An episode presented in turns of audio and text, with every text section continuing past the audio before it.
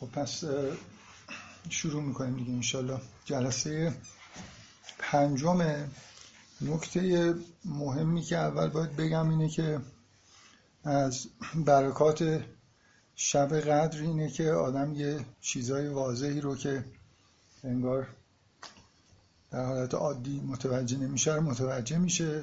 اونم اینه که من دیشب یه مقدار رفتم در مورد همین که چیزهایی که باید تو این جلسه بگم چی هست و چیا مونده و اینا یادداشتی تهیه بکنم. خیلی سریع به این نتیجه رسیدم که به هیچ وجه امکان تموم کردن سوره نحل توی هفت جلسه نیست و اون نکته ای که خیلی مهم بود که معلوم نبود چرا زودتر به فکرم نرسید؟ این بود که مثلا این قرارداد هفت جلسه ای شدن از کجا اومده؟ یادم افتاد که اولین بار که ما رمزون این برنامه رو اجرا کردیم سوره بقره بود. هفت جلسه ای شد و من اون موقع نیت کردم که چون قرار شد آل امران و نسا و ماهده درم بگم اونا رو هم توی هفت جلسه سعی کنم یا هفت نزدیکی به هفت جلسه که اگه قرار شد یه بار کنار هم دیگه مثلا متنش پیاده بشه و چون هدف این بود که ارتباط اون چهار تا سوره مشخص بشه بیشتر. مثلا اگه چهار فصل میشه فصل از با هم دیگه خیلی حجمشون فرق نکنه. بعد این سنت که از اینجا اومده منتقل شد به اینکه هر کاری که تو مارمزون می‌کنیم حتما توی هفت جلسه تموم بشه. من دیشب خیلی واضح متوجه شدم که اصلا امکانش نیست دیگه. یعنی الان چهار جلسه گذشته این جلسه جلسه پنجمه و من توی مرور اولیه یعنی قبل از اینکه حالا الان توی مرور یه بار داریم مرور می‌کنیم از اول سوره بریم تا آخر سوره هنوز به وسطش نرسیدم و توی سه جلسه گفتنش با این حالت هول هولکی هی نمی‌دونم اینو نگیم از اینجا بپریم اونجا که زودتر تموم بشه خیلی جالب نیست. یعنی واقعیتش اینه که شاید از قبلم می‌شد پیش بینی کرد چون سوره نحل اصولا یه مقدار پیچیدگی داره از نظر ساختار و محتوا و اینا. یا باید تو همون حد دو سه جلسه یعنی یه شمای کلی از سوره میموندیم یا حالا که واردش شدیم باید یه مقدار بیشتر ادامه بدیم. من حقیقتش اینه تو ماه شاید نتونم بیشتر از 7 جلسه برگزار کنم. بنابراین نتیجه نهایی که دیشب بهش رسیدم اینه که جلسات باید بعد از ماه هم یه مقدار ادامه پیدا بکنه. حالا چند جلسه بشه دیگه نمیگم که بعدا دوباره تمدیدش نکنم ولی فکر می‌کنم حداقل شاید در دوازده جلسه لازم باشه در مورد این سوره به یه جایی برسیم. این نکته اول که در واقع دیشب تصمیم گرفتم که این حالت فورس ماژور و عجله و اینا رو بذارم کنار. اول سوره هم نوشته که عجله نکنید آخرش هم نوشته صبر کن. این خلاصه این ربطی به ماجرا نداره ولی خب به نظرم رسید که یه دلیل قرآنی هم برای کار خودم بیار این نکته اول. نکته دوم این که چقدر این گروه امسال خوب شده چقدر نکات جالبی توش مطرح میشه. اگه از یکی دو نفر اسم ببرم میترسم از بقیه اسم نبرم و یه خورده بد بشه. ولی این کاری که آقای انصاری راد امروز انجام دادن که این مقایسه ای که بین سوره شباهت های سوره نحل و با انعام و در آوردن امروز یا دیشب یادم نیست. و پستایی که امروز آقای محمد رضایی گذاشت دیروز پریروز آقای کوهندل گذاشت. بذارید همجور بگم دیگه. ام هم که معمولا چیزای خیلی جالب می نویسه آقای سیمرغ هم که شروع کردیم بحث بوتون رو.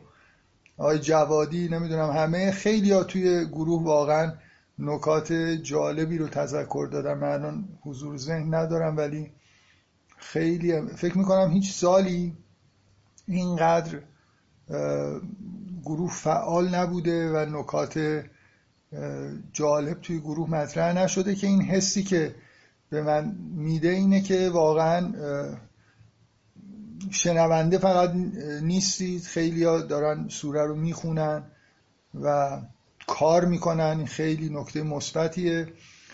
فقط مواظب باشید که زیاد میگم دیگه من همیشه این اختار رو کردم که این قرآن خوندن به معنای نرمال رو که باعث هدایت میشه رو تحت شعا قرار نده. فکر کنید کار دانشگاهی آکادمیک دارید می‌کنید. اون برنامه دینی خودتون رو برای قرآن خوندن با این چیز نکنید. با این به اصطلاح مخلوط نکنید. من مخصوصا یکی از پستایی که از بچه ها نوشته بود که هر چقدر مثلا تلاش می‌کنم بازم یه جایی از سوره میمونه و اینا. این اگه خیلی آدم به خودش فشار بیاره برای مثلا فهمیدن معنای سوره یا هر چیزی موقع قرآن خوندن این خدای نکرده ممکنه اون حس علاقه و دوست داشتن مثلا لذت بردن از قرآن خوندن و که خیلی مهمه اونو تحت شعا قرار بده. یا همیشه هر وقت دارید دیگه قرآن می‌خونید همش مواظب این باشید که حالا این چه ربطی به قبلش داره چه ربطی به بعدش داره چه ربطی به شروع سوره داره. یا اصلا قرآن دارید می‌خونید اول سوره و آخر سوره رو اول بخونید بعد برید وسطش رو بخونید. من میگم اینو این زمانش رو مثل فکر کنید یه واحد درسی دانشگاهی دارید چجوری اونو کار می‌کنید. اینم جنبه چیز بهش ندید دیگه. یعنی جایگزین ارتباطتون با قرآن نکنید. اینم کار خیلی خوبیه. من خودم واقعا همینجوری نگاه می‌کنم بهش که کار مثل این که کار آکادمیک دارم می‌کنم. که می‌تونم روی یه متن غیر قرآن هم همین کار بکنم. کما اینکه خب گاهی از این کارو کردم. خلاصه خیلی چیز نشه دیگه. خیلی یه جوری با فشار و چیز زیاد کار نکنید که بعدا خدای نکرده تاثیر منفی بذاره. خب کاملا مشخصه که دیگه من ریلکسم و مثل جلسه گذشته از روی مطالب قرار نیست بپرم. فکر می‌کنم که دیگه جلوم بازه. هیچ مشورتی هم تو گروه نکردم چون میگم اصلا خیلی واضحه که هیچ کاری نمیشه کرد. یعنی همین الان توی این دو صفحه اول یه عالم چیز بود که نگفتم گفتم حالا خیلی ضروری نیست اگر وقت شد بعدا بهش بپردازیم. یه نکته ای که بیشتر در واقع توجیه می‌کنه این طولانی تر کردن جلسات اینه که با این فعالیتی که گروه داره انجام میده مدام سوالای خوبی پرسیده میشه و من احساس می‌کنم نمی‌تونم جواب بدم. برای خاطر اینکه وقت نیست. یه جوری یه ذره فکر می‌کنم نقض قرض اگه قرار در مورد این سوره صحبت بکنیم. و بعد یه چیز مهمی هم توش هست. چند نفرم در موردش دارن بحث می‌کنن و سوال می‌کنن ولی من به دلیل اینکه وقت ندارم در مورد شیش حرفی نزنم. بذارید من یه چند تا نکته ای که هم تو گروه مطرح شده یا ممکنه تو گروه مطرح نشده باشه ولی خودم از روش پریدم و فکر می‌کنم که لازم بوده بگم و بگم. بعدا در مورد ادامه جلسه در واقع جلسه قبل یه جور بعدی در صفحه 271 رو هم به معنای واقعی کلمه سنبل کردم که الان می‌خوام برگردم دوباره از 271 با تعنی بیشتر یه مقدار صحبت بکنم. یه چند تا نکته که حالا یا تو گروه گفته شده من یادداشت کردم یا همینطوری مثلا فکر می‌کنم که باید در موردش بحث میشه یه صحبتی توی گروه بیش از یه نفر. فکر می‌کنم درباره این که این نکته که آقای انصاری راد این مشابهت های جالبی که در آوردن بین سوره نحل و انعام من از این نظر خیلی خوشم اومد. برای اینکه از من همون جلسه اول من گفتم آره نحل از نظر محتوا شبیه انعام اسم دومش هم نعمه مثلا یه ارتباطی هر دوتاشون یه جوری انگار بحث با مشرکین. ایشون کاری که کرد کار ساده ای نیست. من نمی‌دونم چجوری کرد. چون با سرچ های ساده اینجوری محتوایی نمیشه در آورد. با سرچ میشه بیشتر چیزای لفظی رو در آورد. به هر حال به نظرم اینجوری مثل اینکه دوتا رو کنار هم دیگه مرور کردن یا سوره نه تو ذهنشون بوده رفتن انعام و خوندن از حافظهشون استفاده کردن ده 20 مورد شباهت های دوتا سوره رو در آوردن. خب منم بلافاصله نکته ای که گفتم که یه مقدار چیز بود دیگه یعنی در واقع نکته اینه شباهت نهل و انعام اهمیتش ما می‌دونیم دو تا سوره حالا شبیه هم به اندازه کافی هم فکت داریم. حالا نکته اینه که تفاوت ها به نظرم میاد مهمتر یعنی هر دو. وقتی دو تا سوره هر دو یه جوری حالت مجادله با مشرکین داره. حالا سوره نه کم کم این توش کمرنگ میشه به سمت پایان که میریم. برای خاطر اینکه همون موضوع اهل کتاب و شریعت و اینا کم کم تشکیل امت داره توی سوره اتفاق میفته. وقتی دو تا سوره هر دوتا حالت مجادله با اهل کتاب دارن. حالا سوال مهمتر شاید اینه که چرا بعضی از تفاوت‌ها رو با هم دیگه دارن؟ من فعل بداهه چیزی که خودم از قبل یعنی در واقع از موقعیت استفاده کردم. این نکته که از قبل بهش توجه کرده بودم و مطرح کردم اونم اینه که توی سوره انعام مثلا به طور مشخص یه فراوانی فوقلاده از واژه قول داریم. من همون موقع که درباره انعام صحبت می کردم من فکر کنم این اصطلاح به کار بردم گفتم این سوره قلبارانه و واقعا به طور متوجه ایشون شمردن چهل تا قول توی سوره انعام هست.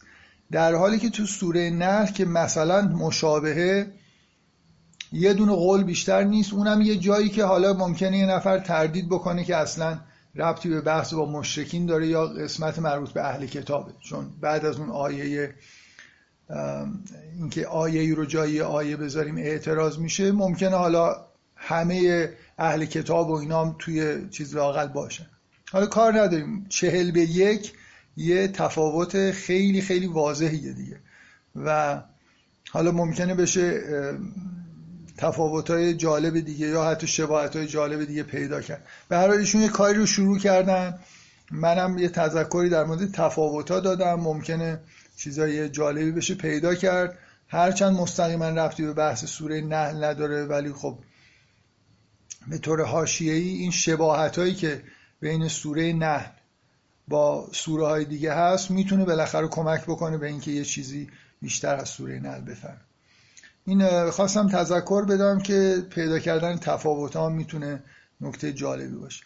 حالا این بحثی که مطرح شد این بود که این آیه اول خطاب به کیه؟ اتا امر الله فلا تستعجلوه سبحانه و تعالی اما یشرکون. فکر می‌کنم متاسف من خب من به شدت نظرم اینه که نظر خودم چون مهم نبود در مورد سوره ازش گذاشتم ولی از من بپرسید میگم که این در مورد خطاب به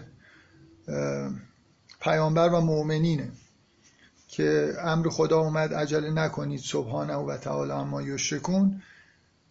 ولی خیلی از مفسرین به این دلیل که اکثر جاها آیه های مشابه خطاب به الان یادم افتاد که چیزی گفتم توی جلسه در این مورد. ولی یادم نیست که دقیقا چی گفتم. شاید یکی دوتا آیه آوردم که مشابه اینه. آها در مورد این چیزی که تو جلسه گفتم در مورد مخاطبش نبود. در مورد اینکه عطا امرالله اصلا یعنی چی؟ که یعنی اینکه امر خدا اومد یعنی اینکه مثلا عذاب می‌خواد نازل بشه. یه همچین محتوایی داره. تقریبا هر جایی در قرآن این عبارت مشابه این اومده همین حالتو داره. خیلی جاها عجله کنارش هست که عجله نکنید و خطاب به کسانیه که مشرک هستن و قرار براشون عذاب نازل بشه. و اینجا دلایلی وجود داره که خطاب به مشرکین نیست. یه دلیلش الان علت این که دارم این حرف رو می‌زنم این که می‌بینید که با قول شروع نشده. و تو قرآن مستقیما خطاب مشرکین یا اصلا نیست یا خیلی موردهای خاص ممکنه یه چیزی پیدا بکنید که حالا به دلیلی بدون قول مثلا با مشرکین گفته شد صحبت شده باشه. خطاب سوره انعام در واقع به طور مداوم چیزی داره به مشرکین گفته میشه با قول شروع میشن یعنی از پیامبر می‌خواد خداوند که به مشرکین پیامی رو برسونه و چیزی بگه که این حالت غیر مستقیم همه جا توی قرآن رعایت میشه. یا ایوه الکافرون نداریم. قول یا ایوه الکافرون داریم. این یه قاعده کلیه اونم دلیلش هم خیلی واضحه دیگه. یا ایوه الذین آمنو داریم ولی یا ایوه الذین کفرو یا یا ایوه الکافرون نداریم. ولی دلیل دیگه اینکه اینجا خب یه جوری نمی‌خوره به دلیل اینکه اگه قرار بود که خطاب مشرکین باشه باید بگه عطا امرالله فلا تستعجلوه سبحانه و تعالی اما تشرکون.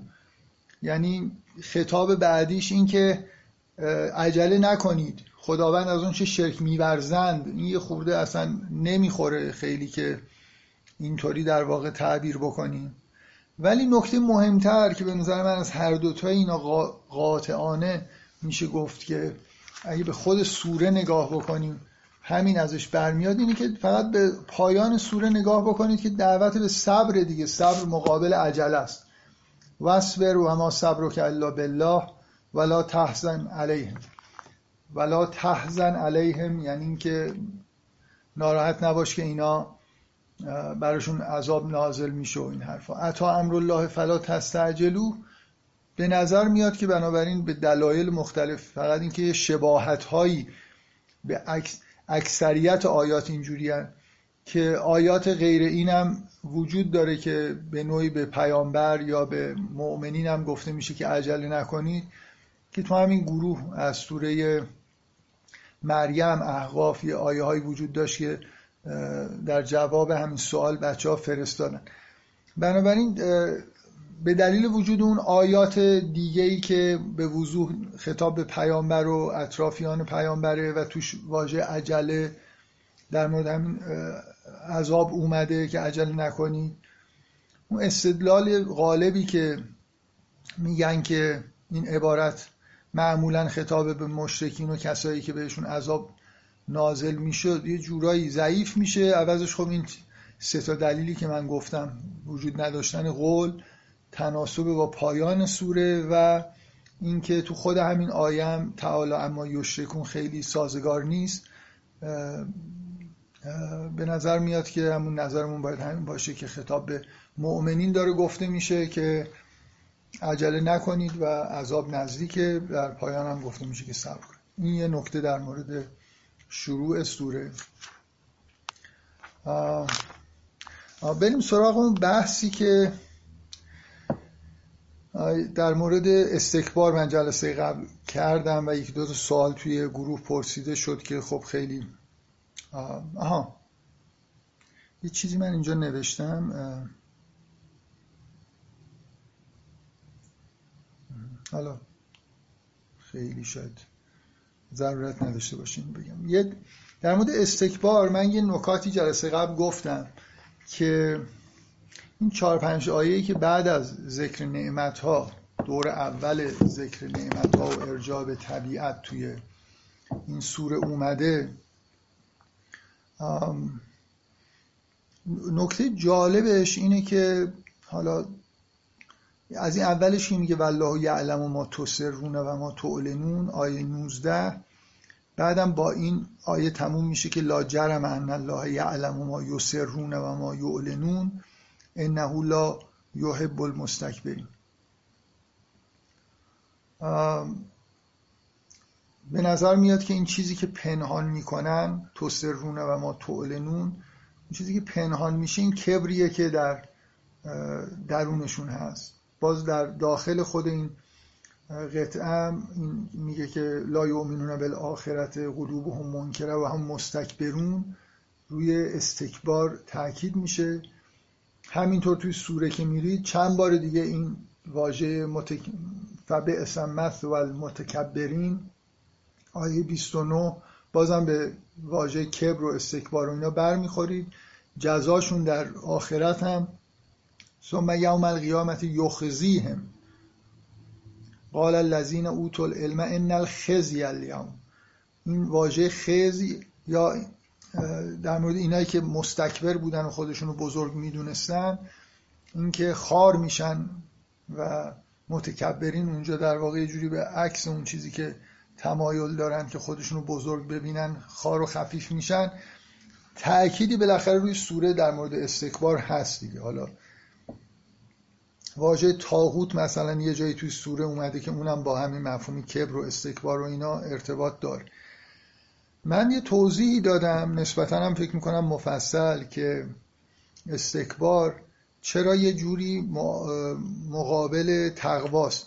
از این نظر که وقتی که اینجا لا یحب المستکبرین و اذا قیل لهم مازا انزل ربکم بلا فاصله بعدش میاد مثل اینکه از این آدمای مستکبر مشرکینی که مستکبر هستن وقتی پرسیده میشه که چه چیزی پروردگارتون نازل کرده قالو اساطیر الاولین. اونور میگه و قیل للذین تقوا مثل اینکه تقوا یه جوری مقابل استکباره. فکر کنم هسته مرکزی اون حرفایی که من جلسه قبل زدم روشن شدن این بود که چرا تقوا مقابل استکبار هست. یعنی استکبار به معنای خیلی عمیق و کلی اگه در نظر بگیرید فقط مثلا فرض کنید اظهار بزرگی کردن و اینا نیست. تمایل به بزرگ دیدن که آدم خودش رو بزرگ ببینه در یه جهتی که بزرگ نیست. یعنی خودش رو بیشتر از اون چیزی که هست ببینه. من سعی کردم تا جایی ممکن یه توضیحی بدم که معنی استکبار چیه و چه ارتباطی با تقوا داره؟ چیزهایی که باقی موند دو تا نکته بود. یکیشو که از دوستان توی گروه بهش اشاره کرد که نکته مهمیه. یه نکته دیگه هم که باز به نظر من خب همینجوری جا, جا گذاشتم و رفتم این بود که یکی این که استکبار چی ربطی به شرک داره؟ حالا مثلا فرض کنید که شما به دلیل اینکه استکبار دارید نمی‌خواید خود از خداوند مثلا نعمتهای خداوند رو ببینید. چرا؟ برای اینکه بعدش مثلا اون توضیح ساده ای که گفتم کسی که متکبره کسی که احساس کبر می‌کنه تشکر کردن و قبول کردن اینکه همه چیز از خداست و خودش خیلی نقشی نداره و اینا خیلی براش خوشایند نیست. بنابراین تمایلی به اینکه اینا رو نعمت ها رو از طرف خداوند ببین و به رسمیت مشناسه این نعمت ها رو بنابراین بره به سمت اینکه شکر گذار بشه مرحله اولش اینه که شما نعمت رو به عنوان نعمت بشناسید منشأ نعمت رو به رسمیت بشناسید که اللهه و بعد بخواید از نعمت مطابق اون چیزی که خداوند داده مطابق دستورش استفاده بکنید. و در عین حال حالا زبانی هم شکرگزاری بکنید یا با اعمالتون. یه بخش عمده ای از شکرگزاری اینه که اون نعمتی که به ما داده شده رو مطابق با رضای خداوند ازش استفاده بکنیم خیلی چیز مهم. لین شکرتم لعزیدن نکم بیش از اینکه وابسته به این باشه که شما به زبان شکرگزاری می‌کنید یا نه وابسته به اینه که آیا از نعمت درست استفاده می‌کنید؟ قدرش رو می‌دونید. اگه آدم واقعا قدر نعمت رو بدونه اصراف نمی‌کنه بد استفاده نمی‌کنه. مثل یه شیعی که براتون خیلی عزیزه و خیلی ازش مراقبت می‌کنید مراقب چیزهایی که دارید هستید مراقب سلامتیتون هستید. واقعا از اینکه چشمتون می‌بینه. می‌دونید؟ اینکه یه آدمی که همه این نعمت رو داره یه سال میگذره هیچ لذتی از اینکه چشم داره و داره می‌بینه نمی‌بره. از سلامتی خودش به طور مداوم لذت نمی‌بره. متوجه نعمت ها نیست. یا مواظب سلامتی خودش نیست. ببینید اینکه گاه گداری حالا یه شکری الحمدلله مثلا یه آدم مریض آدم می‌بینه بگه خب خدا رو شکر که من سلامتم خوبه. ولی شکر واقعی اینه که من این چارچوب بدنم که سالمه در اختیارم هست بیماری خاصی مثلا ندارم که الان نتونم دستم رو حرکت بدم. چشمم می‌بینه می‌تونم مثلا قرآن بخونم گوشم میشنوه. این هزاران هزار نعمتی که اطرافمون هست غذا می‌تونیم بخوریم. همه اینا رو آدم باید واقعا بهش توجه بکنه و خوب ازشون استفاده بکنه. من از موقعیت استفاده بکنم چون دیگه ریلکس هم دیگه خیلی چیزی قبلا هر چی به ذهنم تو جلسه می‌رسید و skip می‌کردم که برم جلوتر. الان اینطوری نیست. مثل جلسه های معمولی اگه یه چیزی به ذهنم برسه میگم. الان چیزی که به ذهنم رسید اینه که خیلی من توجه به این نکته می‌کنم که ما تو فرهنگ خودمون تو ایران واقعا این قدر چیزها رو دونستن رو در خیلی از موارد من نمی‌بینم. شما توی اروپایی ها بیشتر می‌بینید یه, شیعی که دارن موازه بشن خوب, خوب نگه میدارن. شما ببینید ما چند تا اصلا شما میرید توی کشورهای اروپایی می‌بینید که خونه هایی که توش دارن زندگی می‌کنن 150 ساله مثلا قدمت داره. شما بیاید تو تهران نگاه بکنید ببینید اصلا یه همچین خونه های پیدا میشه. تقریبا بد بد ساختن بد نگهداری کردن اینا همه کفران نعمته. حالا هزار بار می‌خوان علکی همینجوری شکرگزاری کنن یه کاشی بچسبونن سر در خونهشون که نمی‌دونم مثلا این هازا من فضل ربی یه چیزی این شکلی بگن و این حرفا. اصل, اصل ماجرا واقعا اون چیزی که خیلی مهمه اینه که از نعمت ها دارید استفاده می‌کنید خوب استفاده بکنید خوب اگه به یه چیزی رو ساختید خوب نگه دارید هر چیزی رو به جای خودش. یعنی این نگاهی که ما داریم که نگاهی که اگه تو وجودمون مثل همه اینا رو هدیه های خداوند ببینیم. حتی اگه یه نفری که بهش علاقه مندید به شما یه هدیه ای بده. خیلی هم حالا چیزی با ارزشی نباشم شما به دلیل اون که اون آدمی که داده براتون خیلی عزیزه اینو رو چشمتون می‌ذارید. این چشمی که خدا به ما داده دیگه از این ارزشمندتر چیزی وجود نداره. یعنی از دستگاه که پیچیده ترین دستگاهیه که از لپتاپتون خیلی پیچیده تر اگه لپتاپتون رو چشمتون می‌ذارید چشمتون رو لپتاپتون بذارید. کلا این نعمت هایی که ما داریم خیلی چیز مهمی هن بعد از طرف خداوندن اینا همه باید باعث بشه که ما خیلی نسبت به اشیایی که حتی داریم نسبت به بدنمون هر نعمتی که بهمون می‌رسه خیلی حالت مراقبت داشته باشیم. دروغ اگه یه نفر این حالت رو نداشته باشه بعد بیاد بگه خدای شکرت الحمدلله مثلا. اگه خدای شکرت یعنی اینکه این چیز عزیزیه مهمه برای من. مثل هدیه بهش نگاه می‌کنم و موازه بشم خوب نگهش میدارم. دندونامو خوب نگه میدارم. دندوناتون رو خوب نگه من من خوب نگه نداشتم. و برای همین باید بگم بعدم بهتون بگم. یه چیزی یه چیزی توی بدن انسان که همه همش در حال فرسایش به دلیل شیرینی زیادی که ما احتمالا تو دوران مدرن مصرف می‌کنیم یا وعده زیاد غذایی که می‌خوریم هم خیلی موثره. به هر حال من بگم که خدای شکرت به من دندان دادی و فلان اینو بعد همه دندونام خراب باشه. این چیز خیلی مثل دروغ گفتنه دیگه. به هر حال من این چیزی که الان به ذهنم رسید واقعا توی همین یه سفری که رفته بودم این خیلی برام جلب نظر کرد که چقدر توی این کشورهای اروپایی اشیا رو خوب نگهداری می‌کنن. نه فقط خونه هاشونو اصلا چقدر اشیاء قدیمی خوب ساختن با دوام ساختن خوب نگهداری کردن.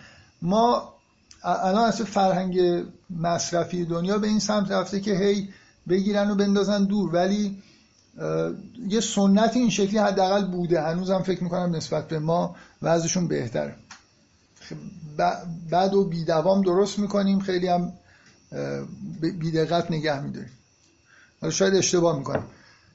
خیلی بحث درباره اینکه ایرانی ها چجوری هستن اروپایی چجوری هستن نیست. اصل بحث اینه که یه بخش عمده از شکرگزاری این حس خوب نگه داشتن و خوب استفاده کردنه. اگه واقعا آدم شکرگزار باشه. این این نکته که استکبار چه ربطی دو تا سوال اینجا هستی که استکبار چه ربطی داره به انکار آخرت و استکبار چه ربطی داره به شرک؟ حالا من اگه به رسمیت نشناسم که این انعام و هر چی که دارم غذام و همه رو مثلا خداوند داره میده مثلا حالا فکر کنم این چند تا بت هم هستن که به من دارن چند تا بت بت هستن وابستن. چند تا موجود واسطه وجود داره. من از اینا دارم می‌گیرم. بنابراین شکرگزار الله نباید باشم مثلا. شکرگزار اینا باید باشم. خب چه فرقی می‌کنه برای آدم مستکبر؟ خلاصه باید شکرگزار بوتا باشه. اینجا این واسطه خوردن چه کمکی می‌کنه به استکبار؟ که من استکبار خودم رو حفظ بکنم و در عین حال یه شکرگزاری حس شکرگزاری داشته باشم. خیلی کمک می‌کنه. من می‌خوام توضیح بدم که شرک چجوری در واقع استکبار رو حفظ می‌کنه. یکی از واضح ترین نکات اینه که شما با موجوداتی سر و کار دارید. حالا جدای از اینکه ساخته خودتون هستن یه جوری اون حالت دور از دسترس بودن و مجرد بودن خداوند رو ندارن. بذارید توی همین من فکر می‌کنم دو تا آیه در واقع دو تا عبارت توی این سوره هست که کمک می‌کنه به ما که بفهمیم که چجوری اینا با بتپرستی می‌تونن به نوعی شکرگزاری خودشون انجام بدن با حفظ استکبار. آیه 56 میگه و یجعلون لما لا یعلمون نصیبا مما رزقناهم.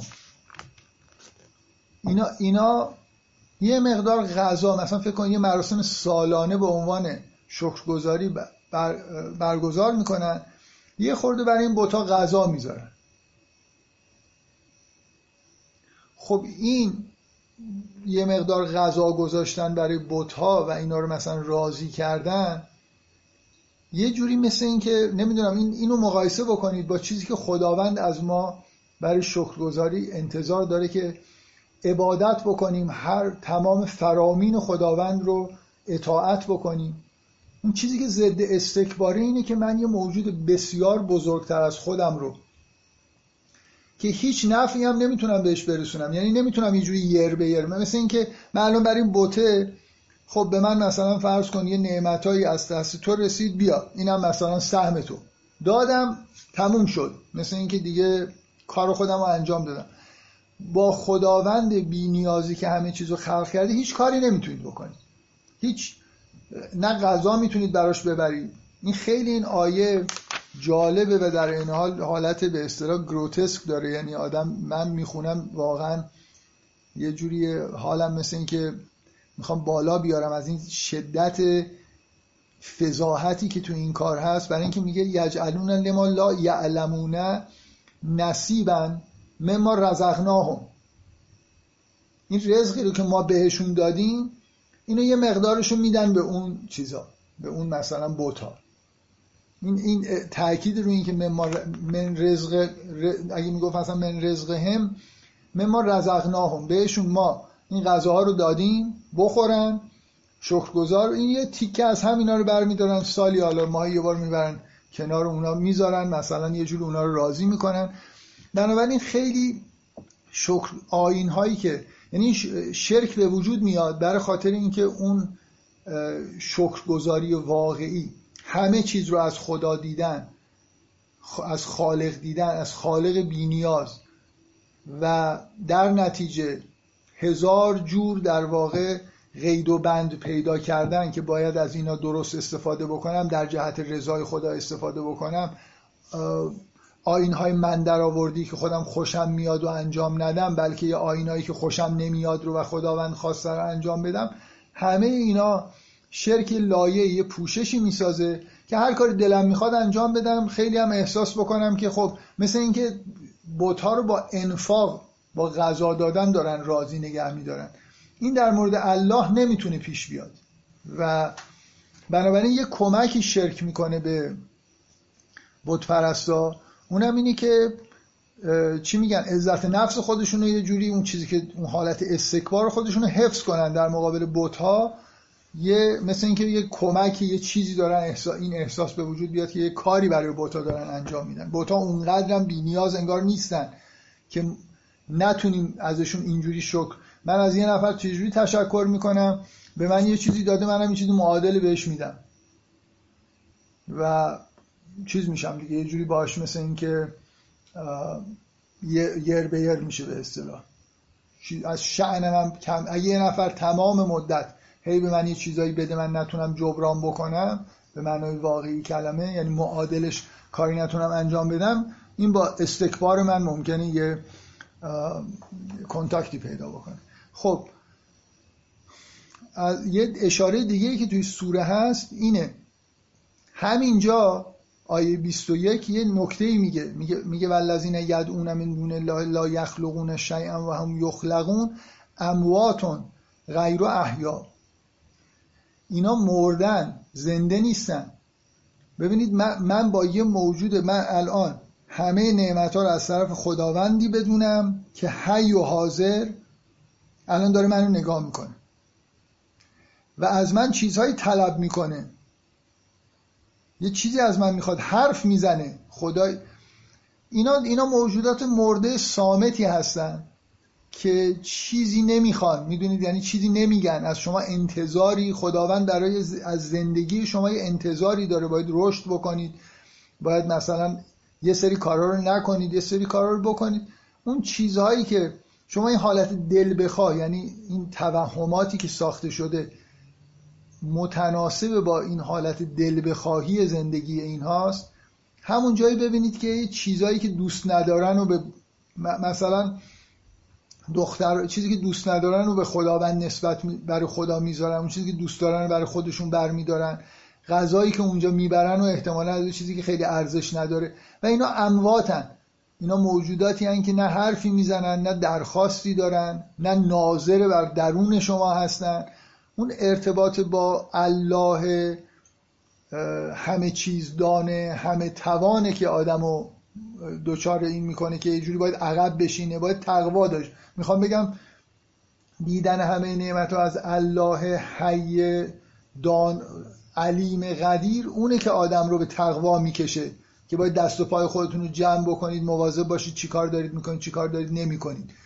اینکه سنتی به وجود بیاد که هر کاری دلت می‌خواد بکن آخر سال بیا یه چیزی اینجا مثلا بذار برای این بوته برو دوباره سال دیگه برگرد. حالا ماهی یه بار این کارو بکن. یا الان مثلا در سنت های موجود ما برو هر کاری دلت می‌خواد بکن. هر گناهی هم کردی کردی. تقوا و اینا هم حالا داشتی داری نداشتی. سالی یه بار بیا. یه اشکی برای در مجلس امام حسین. یه اشکی مثلا برای امام حسین بریز. همه گناهان مطمئن باش. بخشیده میشه و اگر هم کسی اینو قبول نکنه امام حسین رو نشناخته. شعن امام حسین رو خیلی آدم بدیه. اگه کسی بگه که با اشک بر امام حسین همه گناهان بخشیده نمیشه این آدم بدیه برای خاطر اینکه عشق امام حسین نداره و آره یه تهدیدی هم کسانی که از این حرفا می‌زنن رو بکنیم که شما امام حسین امام حسین کمرتو بزنه. که اومده یه اینا اینا همین ببینید شرک اساسش همین توهماتیه که یه عده ایجاد می‌کنن که خیلی خوشاینده. اون چیزی که ازش حاصل میشه اینی که هر کاری دلشون می‌خواد بکنن. این ارتباطی که با مسئله معادم داره همینه. اون چیزی که باعث میشه که اینا یکی از مهمترین عاملایی که باعث میشه که معاد رو نپذیرن همونی که اول سوره قیامت میگه بل الانسانو.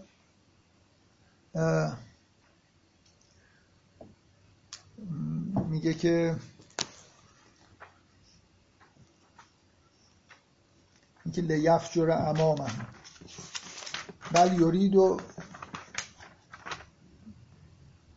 پیدا بکنم. بل یورید الانسان لیفجر امامه. یه همچین حالا فکر کنم همینه. بل یورید الانسان بل یورید الانسان لیفجر امامه. بل یرید الانسان لیفجر امامه. یکی از دوستان تایپ کرد. دوست دارن جلوشون باز باشه دیگه. فجور. فجور در مقابل تقوا. فجور و استکبار. ببین چیزایی که مقابل تقوا هستن با هم دیگه لینک دارن دیگه. فجور. طغیان بل یرید الانسان لیفجر امامه. من درست میخوندم که یه نفر نوشت ای یفجر امامه. یسأل ایانه یوم القیامه.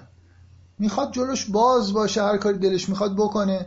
و وجود اعتقاد به این که زندگی بعد از این زندگی هست که داوری میشه آدم.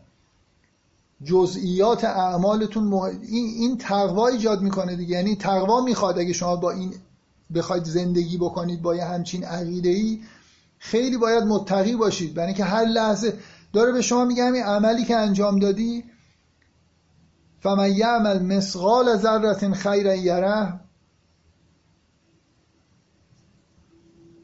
میگه که ذره عمل خوب انجام بدید میبینیدش اونجا ذره عمل بد انجام بدید اونجا می‌بینید. من الان این اعمالم رو باید خیلی مواظب باشم. انگار تا ابد اینا دیگه باقی هن. حرفی که می‌زنم چه زفت بشه چه زفت نشه داره زفت میشه. بعدم قرار پخش بشه برام. شاید در دیگران هم پخش بشه. در خلوت خودم هم که هستم خب هی باید این دقیقا تقوا ایجاد می‌کنه دیگه. این دقیقا مخالف با استکبار و با فجور امام است. با حالت فاجر بودن. اینا تمام این این شرک این لایه هایی که یه با بازی هایی با یه سنت هایی با گفتن اینکه ما یه بار نمی‌دونم این چوب و بردار بزن به اونجا به جای شکر گذاری نمی‌دونم این یکی رو بذار اونجا این بت است و یه دونه خروس بیا اینجا مثلا سر ببر. خونشو نمی‌دونم بپاش به کله بوته این دیگه تا آخر عمر تو رو. چیز هر کاری دلت می‌خواد بکن. آخرش اینه که هر کاری دلشون می‌خواد بکنن. شرک و عدم ایمان به آخرت اینا با این حالت استکبار و هر کاری دلم می‌خواد بکنم یفجر امامن یه چیزی دارن. یه تناسبی دارن. در واقع من می‌تونم به این موجودات اموات که نه چیزی می‌خوان نه چیزی میگن به جای خداوند اینا رو قرار بدم بعدم هر کاری دلم خواست بکنم دیگه. اینم که نمیگه که چرا این خروسه رو آوردی اون که رو نیاوردی. یا خروس نیار مرغ بیار. هر چی که سنت اون چیز راحتی که برای مردم اون منطقه متناسب بود و بهشون میچسبیده یا دوست داشتن یه کاری رو بکنن همونو در واقع ازشون خواسته. دیگه این آین های مشرکانه خیلی آین های مهمی هستن که همشون به شدت ضد تقوان و تقوا در واقع نقطه مقابل استکبار و فجور و همه این هاست. خب از هم اینجا میگه انباتون غیر و احیاء و ما یشعرون ایان یبعثون. و نمی‌دونن که اینا کی مبعوث میشن. بعد از اینه که میگه فالذین لا یؤمنون بالآخرت قلوبهم منکرتون و هم مستکبرون. بذارید یه نکته ای که حالا چون در مورد انکار آخرت قلوبهم منکره داریم صحبت می‌کنیم بعدشون میاد دیگه. اینا میگه که اینا احساسشون اینجوریه. حسشون خوب نیست. قلوب هم منکره بعدشون میاد. احساس بدی دارن. نمی‌تونن بپذیرن آخرت رو. ایمان بیارن به آخرت. نه اینکه عقلشون مشکل داره. مشکل تو قلبشونه. احساسشون احساس خوبی نیست. برای خاطر اینکه خیلی عقیده سنگینی از نظر طبعاتی که به بار میاره برای آدما. من می‌خوام به یه نکته اشاره بکنم که قبلا هم گفتم اینو فراموش نکنیم که حالت انکار نسبت به قیامت که بارها در قرآن به این نکته اشاره شده ببینید اینا آدمایی هستن آدمهایی که پیرو والدن. از آب و اجداد خودشون دارن پیروی می‌کنن که الان جلوتر هم باید مفصل در موردش بحث بکنیم برای خاطر اون آیه لو الله که اگه خدا می‌خواست ما اینا بوتا رو نمیپرستیدیم و این حرفا. اون چیزی که در بت پرستا خیلی خیلی بارزه. در همه آدمای غیر از آدمای رشد یافته این حالت کرختی شناختی و حالت عادتیه که یعنی پایین بودن سطح ادراک و شناختشون که بیشتر در واقع توسط حسای پنجگانه و همین زواهر رو در واقع دیدن در این حد باقی میمونن. اینا آدمایی هستن که به شدت وابسته به عاداتن. همه چیزای عادی. یعنی ببینید نکته ای که اینا نمی‌تونن از نظر شناختی غیر از اینکه قلبشون نمی‌خواد از نظر شناختی نمی‌تونن برسن به اینجا که یه همچین چیزی رو باور بکنن. برای, برای اینکه اینا غرق در عادات و چیزای عادی هن. اصلا هر چیز غیر عادی به نظرشون نامعقول میاد. یعنی وقتی بهشون میگید که مثلا فرض کنید شما یه روزی نمی‌دونم از قبر در میایید و یه دنیای دیگه هست که اینا ندیدن ما ببینید ما با عقلمون با با اون مکانیسم های شناختی سطح بالامون ممکنه یه چیزایی که ندیدیم و بتونیم تصور بکنیم باور بکنیم یعنی یا مطمئن بشیم که هم چیزایی وجود داره. خود خدا الله مجرد هم همین مشکل رو داره. یعنی بت پرستی این که یه برای چی این بنی اسرائیل تا حضرت موسی پشت می‌کرد یه گوساله رو ترجیح می‌دادن که بپرستن؟ برای اینکه میدیدنش اینکه یه چیز نامرئی مطلق خیلی عقلی در واقع. شما باید اینو برای خودتون بپذیرید. اینا نمی‌تونن یه چیز با استفاده از عقل و تا ندیده باشن رو واقعا باور بکنن. و خبر از اینکه یه روزی انسان ها مبعوث میشن براشون قابل باور نیست دیگه. یعنی مسئله فقط این نیست که اینجا شاید توی این آیات تاکید رو اینه که اینا میل ندارن که بپذیرن. ولی موضوع اینه که واقعا توانش هم ندارن. جاهای دیگه توی قرآن روی این مسئله تاکید میشه. اینا به دلیل اون حالت غیر عادی بودن باور کردنی نیست براشون. من جلس سال گذشته که سه جلسه درباره معجزه صحبت کردم فکر می‌کنم روی این خیلی تاکید کردم که معجزه که از ویژگیاش اینه که این خرق عادته یعنی این ها این پرده در واقع عادات رو یه مقدار پاره می‌کنه. طرف یه تکونی می‌خوره شاید یه چیز دیگه ای رو که خلاف عادت هست رو بتونه باور بکنه. به هر حال اینکه هیچ چیزی از غیب رو در واقع اینا اینا غرق در شهادتن در عالم مرئی و دیدنی و شنیدنی هن. از این حد از حد انعام بالاتر نمیرن و در نتیجه ایمان واقعی باور به یه اتفاق عجیبی مثل اینکه بعد از این جهان جهان دیگه بیاد براشون تقریبا ممکن نیست توانشو ندارن غیر از اینکه میل ندارن اینجا شاید تاکید توی این آیات رو اینه که اینا چرا میل ندارن اینو بپذیرن حالا من سعی کردم بگم که این استکبار با عدم ایمان به آخرت چه رابطه ای داره و چه ارتباطی داره با اینکه اگه حالا که مشرکن چجوری مشکلشون حل میشه. فکر می‌کنم تو خود همین آیات کم و بیش کلید اینکه این اتفاق چجوری میفته هست. به اضافه اون نکته اصلی که به نظر من وجود داره اینکه رابطه بین در واقع تضاد دو دوگانگی و متقابل بودن استکبار با تقوا رو بفهمیم خب اینا نکاتی بود که از قبل مونده بود و من به دلیل ریلکس شدنم تصمیم گرفتم تو این جلسه بگم. بریم سراغ ادامه اون بحثا. یه چیزی من اینجا نوشتم که این دیگه واقعا زیاد رویه. بذارید اینو اگه یه خورده زیادی ریلکس نشم اینو بذارید بعدا اگه شد بگم. چیزی درباره اوضاع در واقع فعلی دنیا و این شرک مدرن نوشتم که حالا ضرورت نمی‌بینم اینو بگم. یه چیز دیگه هم هست اینم جا خالی بدیم یه خورده تو سوره پیش بریم دیگه. زیادی ریلکس شدنم خوب نیست. یه نفر نوشته بگید چون نمی‌دونید من چی می‌خوام بگم. چیزی؟ اجازه بدید بذارید یه خورده بخونم سوره رو.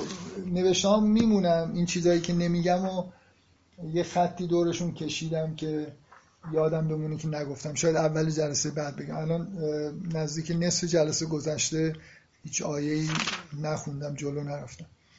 حالا فرض می‌کنم که با اینکه باز اینجا با عجله گفتم ولی 270 رو دیگه تکرار نکنم و بذارید بریم سرمون آیه ای که اول صفحه 271 میگه و قال الذین اشرکوا لو شاء الله ما عبدنا من دونه من شی. ببخشید سه چیز شد این چیزایی که نگفتم. من یه مثالی به ذهنم رسید. این دفعه قبل بذار بگم بحث سر چی بود. که منظور از این آیه چیه؟ و این کسایی که مشرک شدن میگن که اگر خداوند می‌خواست ما غیر از اونو نمیپرستیدیم. نه ما و نه پدرانمون. و چیزی غیر از اون که اون می‌خواست رو حرام نمی‌کردیم. بعد میگه کذالک فعل الذین من قبلهم. فهل علی الرسول الا البلاغ المبین. قبل از اینا همین کارا رو کردن و آیا فرستادگان رسول به غیر از ابلاغ آشکار مثلا پیام کار دیگه می‌کنن. کار دیگه باید بکنن. بر عهدهشون هست. من دفعه قبل توضیحاتی در مورد این آیه دادم. می‌خوام یه مثالی به ذهنم رسید که به نظر اومد خیلی شاید این حس این به استبعادی که توی این مشرکین هست که میگن که اگر خداوند می‌خواست ما این کارا رو نمی‌کردیم. یه دوستان من تو دوره توی دوران دانشجویی یه حرف خیلی جالبی به من زد. یه داستانی تعریف کرد از یه کسی که میشناخت. الان هم خودش سال هاست که استاد دانشگاه توی آمریکا شده. گفت میگفتش که این خودش آدم چیزی بود. خودش آدمی بود که خیلی غیر عادی بود. یعنی تابع تابع سنت ها نبود واقعا. یعنی خودش همچین ویژگیه. یه خورده اصرار داشت که خودشو به عنوان یه آدمی که خیلی تابع نیست و همه چیزو خودش تجربه می‌کنه و اینا معرفی بکنه. الان داره این چیزا یادآوری میشه برای من. داستانش این بود. می‌گفت که یه نفر می‌شناسم. از این میگه از این پسرایی که تمام این کارهایی که بابا مامانش و ازش خواسته شده از بچگی مو به مو اجرا کرده. قشنگ مثلا فرض کن لباس قشنگشو پوشیده موهاشو شونی کرده رفته مدرسه شاگرد اول شده هر چی گفتن و انجام داده رفته شاگرد اول شده دانشگاه رفته مدرک گرفته شغل پیدا کرده پول در آورده ماشین خیلی خوب خریده خونه خریده. همه این کارهایی که عادی نشانه موفقیت یا آدم توی مثلا جامعه امروز ما ممکنه تلقی بشه یا تو خانواده اونا لاقل تو طبقه که زندگی می‌کردن اینا خیلی مهم بوده. همه رو مو به مو اجرا کرده. بسیار بسیار آدم موفقی بوده. بعد می‌گفت که از یه دختری خوشش اومد. رفت خواستگاری و دختر جواب رد بهش داد. و این اینو برای من تعریف میگه گفت اصلا این پسر کلا به هم ریخت. که یعنی چی؟ من به این خوبی من که همه این چیز آخه این برای چی جواب رد داده؟ من که ماشین دارم خونه دارم لباس خوب میپوشم اینجوری هم موهامو شونه کردم تمیزم عطرم که زده بودم گلم که براش بردم. چی دیگه مثلا اینجا موند که این قبول نکرد؟ این حسی که تو این حالت تو این آدم وجود داره آدمی که کشته خودشو زندگی خودشو فدا کرده مو به مو اون مزخرفاتی که بهش تلقین کردن که باید اینجوری باشی رو اجرا کرده حالا یکی بیاد بزنه تو ذوقش یا اصلا آدم با ارزشی نیستی چه, چه حسی بهش دست میده؟ این همون احساسیه که مشرکین در مقابل آدمی مثل پیغمبر بهشون دست می‌داد. آقا اینا آدمایی هستن که از بچگی خروسه رو کشتن. دو تا خروس هم کشتن به جای یکی. این هر چیزی که حرام کرده بودن و هر مزخرفی که بود یه چیزایی بهشون می‌گفتن اونا رو نکردن. هر هفته یه بار اومدن به بوتا سر زدن. اینا تو خونهشون هم بوت داشتن. هی مثلا فرض کن بهش ور رفتن تمیزش کردن. به تمام چیزایی که بابا ماماناشون گفتن اون چیزایی که آبا و اجدادشون می‌کردن سنتشون بود مو به مو عمل کردن. پوستشون هم از یه جهاتی ممکنه کنده شده باشه چون شیطان بالاخره تو این سنت ها یه پوستشون کنده شده باشه از لازم معنوی که قطعا کنده شده. یعنی موجوداتی به شدت رشد نیافته و بدبختی هستن دیگه. هر چقدرم یه آدمی در ظاهر همه چیز داشته باشه وقتی رشد پیدا نکرده واقعیت این از درون در عذابه. مثل یه من یه بار این مثال مثل بچه گربه که گفتم می‌ذارن لعنت یا توی یه محفظه کوچیک که شکل اون محفظه بشن. آدم رشد نیافته که توی یه سنت غلطی رشد می‌کنه در واقع رشد نمی‌کنه. شکل یه مثل اینکه یه موجودیه که باید پروانه بشه ولی از اون پیلر هم فشار دادن یه جوری اون وسط گیر کرده و له شده. بنابراین احساس درونی خوبی نداره. همه زندگیشون رو فدا کردن اصلا. طرف پسر خودش رو آورده برای این بوتا قربانی کرده. آسیب هایی به خودش زده. حالا یه نفر اومده میگه که اینا اینی که شما و پدرانتون پرستید و همه این کارا مثلا غلط و الله چیز دیگه ای می‌گفت. الله میگه که نمی‌دونم این کارا رو نکنید. اینا اصلا نیستن. می‌خوام بگم این حالت نارضایتی که اینجا ابراز میشه که ناباوری که اگه الله اگه الله که خودتون می‌دونی که همه ما رو می‌دید. ما الان 300 سال داریم این کارا رو می‌کنیم الله چیزی به ما نگفته. نحنو ولا نحنو ولا آبا از زمان مثلا حضرت اسماعیل یه خورده که گذشت ما همین حج مزخرفی رو که همینجوری برگزار کردیم. فلان کارم همینجوری کردیم. حالا تو اومدی به من میگی که الله راضی نبوده الله چیز دیگه میگه. اگه خدا می‌خواست ببینید من, من می‌خوام جمع بکنم بین اون دوتا حالتی که گفتم میشه اینو فهمید. یکی این که دارن تکوینی میگن اگه خدا می‌خواست جلوی ما رو می‌گرفت. تکوینی یا تشریعی جلوی ما رو می‌گرفت؟ تشریعی این که مثلا تو اگه همین الان خدا تو رو فرستاد اولا باید 600 سال پیش میفرستاد. الان چرا فرستاده؟ ما این همه مثلا خودمون و آبا اجدادمون این کارا رو کردیم. تو رو الان فرستاده معجزه هم بهت نداده. یه چیز قاطعی که به ما نشون بدی اما نمی‌بینیم. می‌خوام بگم یعنی یعنی یه جوری خدا ما رو مجبور نکرده دیگه. جلوی ما رو نگرفته. الانم که تو داری این حرفو می‌زنی چیز قاطعی که جلوی ما رو مثلا بگیره داری مثلا استدلال عقلی می‌کنی و شواهد میاری و نعمتها رو به رخ ما می‌کشی اینا اینا هیچ کدوم مثل اینکه براشون کافی نیست. خدا اگه می‌خواست جلوی ما رو می‌گرفت. تکوینی یا اگه تشریع هست یه جوری که مجبور بشیم دیگه معجزه یه معجزه بیاره طرف مجبور بشه که بپذیره. در واقع درخواست همون جبر دیگه. اگه تشریعی هم نگاه بکنیم مفسرینی که میگن که اینجا منظور اینه که اگه ما بدونیم واقعا که تو از طرف اللهی ازت اطاعت می‌کردیم و شرک و میذاشتیم کنار. اینم مثل این که ما نمی... یعنی اینکه تو اینجوری, اینجوری میشه تعبیر کرد که هر دو صورتش جبری در واقع اون جبری که توی این آیه به نظر من هست توش باشه. اینکه تو اگه یه, یه کاری می‌کردی که ما اجبارا قبول می‌کردیم رسالت تو رو این مقداری که داری حرف می‌زنی و اینا ما هیچ احساس نمی‌کنیم که. می‌خوام اون حسی که توی این آدما هست اینو دلم می‌خواد درک بکنید مثل همون مثالی که زدم. اینا خودشون و آبا اجدادشون سالهاست انحرافاتی دارن و حسشون اینه که همین که این تحقق پیدا کرده و کسی مزاحم نشده اللهی که داره دنیا رو اداره می‌کنه و قدرت و علم داره ما رو می‌دیده جلوی ما رو نگرفته یعنی امضا کرده. تو هم که الان فرستاده قبول نیست. چیزی که ما مجبور بشیم بپذیریم رسالت رو نمی‌بینیم توی رسالته این حسیه که توی این آیات در واقع وجود داره که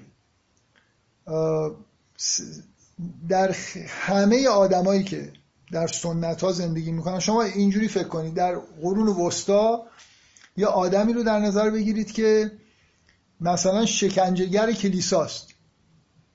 صد نفر رو هم تا حالا گردن زده به حکم کلیسا. حالا یه, یه نفر بیاد بهش بگه که اینا اصلا وصل به حضرت مسیح نیستن. اینا وصل به خدا نیستن. اینا یه مشت آدم ناتوی هستن که اینجا نشستن. خودشون در حال عیش و اشرت و هزار تا کار خلاف هستن. تو هم اینجا مسخره کردن که مثلا اومدی یارو, یارو مثلا برمیگرده میگه آقا من چهل سال برای خاطر حضرت مسیح. به امر پاپ که نماینده مسیحه دارم این همه آدما رو کشتم و شکنجه کردم. پدرم هم همین کاره بوده. پدر بزرگم هم همین کاره بوده. جد و آباد ما اصلا جلاد بودیم. هممون برای خاطر خدا اینجا این کارا رو کردیم. تو حالا اومدی به من داری چی میگی؟ من قبول بکنم که کل این دم و دستگاهی که من دارم براش کار می‌کنم این از طرف خدا نیست. خدا اینا رو می‌دید و به من مثلا اطلاع نداد. منطقی که مثلا توی حرفشون هست اینه. این نتیجه چیه؟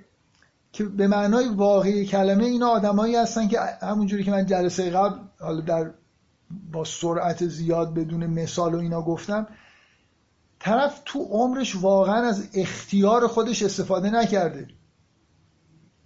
یعنی واقعا اینا آدمای مجبوری به یه معنایی. یه جایی به دنیا اومدن و اطاعت از اتوریته کردن بدون اینکه فکر بکنن. یعنی اون حالتی که در انسان وجود داره و ذات انسانه که آدم بشناسه بر اساس شناخت خودش بین راه های مختلف یکی رو انتخاب کنه و بعد مسئولیتش رو به گردن بگیره. من اینو به نظرم این راه درست اومد اینو رفتم. اصلا انتخابی نکرده. این همینجور مثل خس و خاشاکی تو جریانی که داشته می‌رفته یه جایی به دنیا آمده همون که باباش بهش گفته که اینا نماینده خدا اینم گفته اینا نماینده خدا اون گفته من گردن می‌زنم تا هم بزن اینم زده. باباش بهش گفته محیط تشویق می‌کرده که این کارا خوبه. اینا اینا اصلا علت این که میگن که انتظار دارم. می‌دونی یعنی انتظار احمقانه که خدا جلوی منو بگیره خدا جلوی تو رو نمی‌گیره. خدا تو رو به عنوان موجود مختار استثنایی که یعنی ارزشی که در واقع اصلا انسان داره اینی که موجود مختاری که می‌تونه این کار رو بکنه. طرف از مختار بودن خودش استفاده نکرده بعد از اون ور انتظار داره که خدا هم یه جوری عدم مختار بودن این رو به رسمیت بشناسه مجبورش بکنه. بیاد یه کاری بکنه که این اشتباه نکنه. خدا معلومه که کاری نمی‌کنه که ما خدا اصلا ما رو خلق کرده که اما شاکران اما کفور اصلا وجود انسان یعنی این فلسفه خلقت انسان و خلیفت الله و اینا اینه که این موجود امکان خطا و اشتباه داره.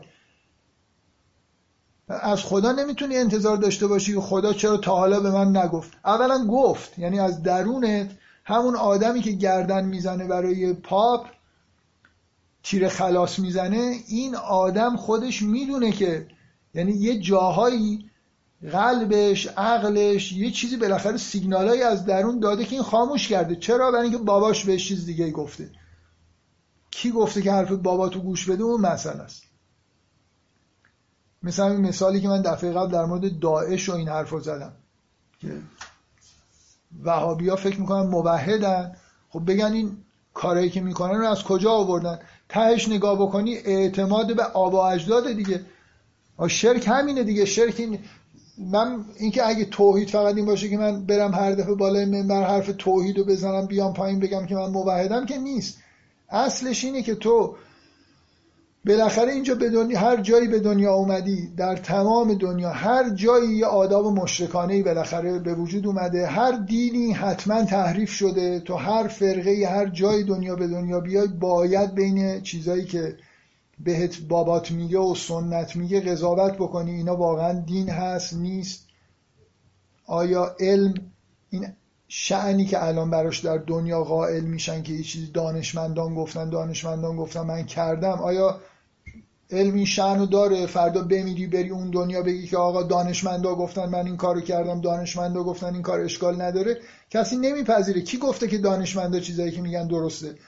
خب اینجوری تو مدرسه به ما گفتن دیگه. الان به غیر از نحنو ولا آبا اونا و معلم اونا الان از آبا مهمتر معلم ها هستن که از 5 6 سالگی به عنوان سرباز وارد مدرسه میشید و دیگه اون چیزی که معلم بهتون تلقین می‌کنن دیگه تو ذهن هممون به شدت تثبیت میشه. هیچ کدوم اینا هیچ کدوم اینا دلیل نمیشه. یعنی شما مطابق علم الان زندگی بکنید اون دنیا یقتون مطمئن باشید می‌گیرن. هیچ برای هر چیزی سنت. چه سنت های مدرن چه سنت های باستانی. ارزش بیخودی قائل شدن که در واقع نتیجه اطاعت از اتوریته است. اتوریته ای که الهی نیست. اطاعت از تاغوت. تاغوت یه موجودی که همین الان توی این سوره هم بعدش همینجا میگه که ولقد بعثنا فی کل امت رسولا ان اعبدوا الله و اجتنبوا الطاغوت. موجودی که جای خدا میشینه حکم می‌کنه سنت به وجود میاره از اتوریته داره از اتوریتهش استفاده می‌کنه اینو ازش اجتنب و تاغوت به هر حال بدون اینکه من از عقل و خودم استفاده بکنم رشد بکنم. همین الان این خیلی مثال بدی من دارم می‌زنم ولی اشکال نداره. همین الان بیایید از این آدمایی که توی همین سنت کشور خودمون دارن زندگی می‌کنن بهشون بگید آقا رجم نه تنها در قرآن نیست اصلا در سنت اسلامی نیست خلاف قرآن اینم آیش مثلا. چه جوابی به شما میدن؟ جوابشون اینه که آخه اگه اینطوری باشه می‌دونی چند هزار نفر رو تا حالا ما سنگسار کردیم؟ میشه مگه؟ این همه علمای نازنین هستن این همه آدمای خوب اینا همه وصل به امام زمان بودن. امام زمان چرا نیومده یه چیزی بگه؟ می‌خوام این حس رو درک بکنید. آدمی که تابع سنته بیای بهش بگی آقا این کاری که داری می‌کنی از سر تا تا غلطه. عقایدت غلطه احکامت غلطه. یه چیزایی رو حرام کردی که حرام نبوده یه چیزی رو حلال کردی که حلال بوده سنگسار کردی کله بریدی همش اشتباه بوده. و اینم دلیل رو سه بار از آن میگی خب بدعته. کسی هم بدعت بکنه میره جهنم. پیغمبر پنج بار نماز میخونده پنج بار اذان می‌گفتن امامام تو شما تا اینا مثلا اینا به جای اینکه بگن که اگه خدا اگه اینجوری بود امام زمان میومد به ما می‌گفت. باور کنید میگن بهتون اگه علما وصل به امام زمانن. بنابراین نمیشه نمیشه اینقدر اشتباه کرده باشن. پس حتما یه, چیز یه چیزی هست. این هر جای دنیا برید همینه. من اینو قبلا گفتم الانم میگم. برای همه کسایی که احساس می‌کنن خیلی جای خوبی به دنیا اومدن چه ایرانی. یا آدمای سنت زده یکی از ویژگیهاشون اینه. خیلی شکرگزار اون جغرافیایی هستن که توش متولد شدن. یعنی احساس می‌کنن که من چقدر شانس آوردم. مثلا توی ایتالیا نزدیک پاپ به دنیا اومدم. واقعا بهترین جای دنیا اینجاست. ایالت آلاباما هم همینجوریه. در فلوریداش هم همینطوریه. حالا هر جای آدمایی که احساسشون اینه که چقدر خوب جایی به دنیا اومدن این خیلی خیلی باید به خودشون شک. هیچ کدوم ما خوب جایی به دنیا نیومدیم. برای اینکه هر جایی به دنیا اومده باشید مطمئن باشید تو سنت یه انحرافایی هست. از یک تا صد بالاخره انحرافایی وجود داره. اگه دیدید که خیلی تابع سنت جغرافیای خودتون هستید حتما به خودتون شک کنید. هر شب این آیه های این شکلی رو بخونید و بترسید از اینکه برید جهنم.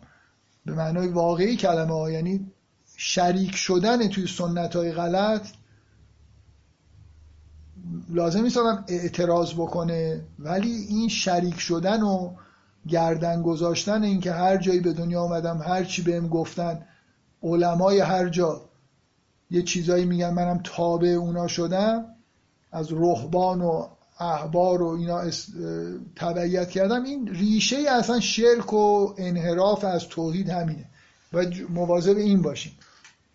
که به ما گفتن و آدم مگه میشه این همه سلف صالح مثلا داشتیم اینا اشتباه کرده باشن همشون بعد حسشون نسبت به یه آدمی که از این حرفا می‌زنه چیه؟ این آدم خیره سر و طرف مقابل احساس می‌کنه که الان پیغمبر و مومن اینا آدم های خیره سر و متکبر و مغروری هستن که می‌دونی طرف احساس می‌کنه این چه اعتماد به نفس علکی داره که برای خودش پا شده این حرفا رو داره می‌زنه. برای اینکه از درون آدمای از درون به دلیل این تبعیتی که از سنتشون کردن واقعیت اینه که موجودات خار و خفیفی هستن. شاید اون حالت های استکباری و تکبری هم که از خودش طرف نشون میده نتیجه همینه که از درون خیلی در واقع موجود خاری شده. برای برای یه جوری می‌خواد جبران بکنه انگار با حالت کبریایی که به خودش می‌گیره. در هر حال این آیه خیلی آیه جالبیه. خیلی به نظر من جا داره بخونید در موردش فکر بکنید درکش بکنید که اینا چی دارن میگن. شوخی نمی‌کنن. واقعا یه حس عمیقی توی این ادعاشون هست که اگه خدا می‌خواست ما این کارا رو نمی‌کردیم.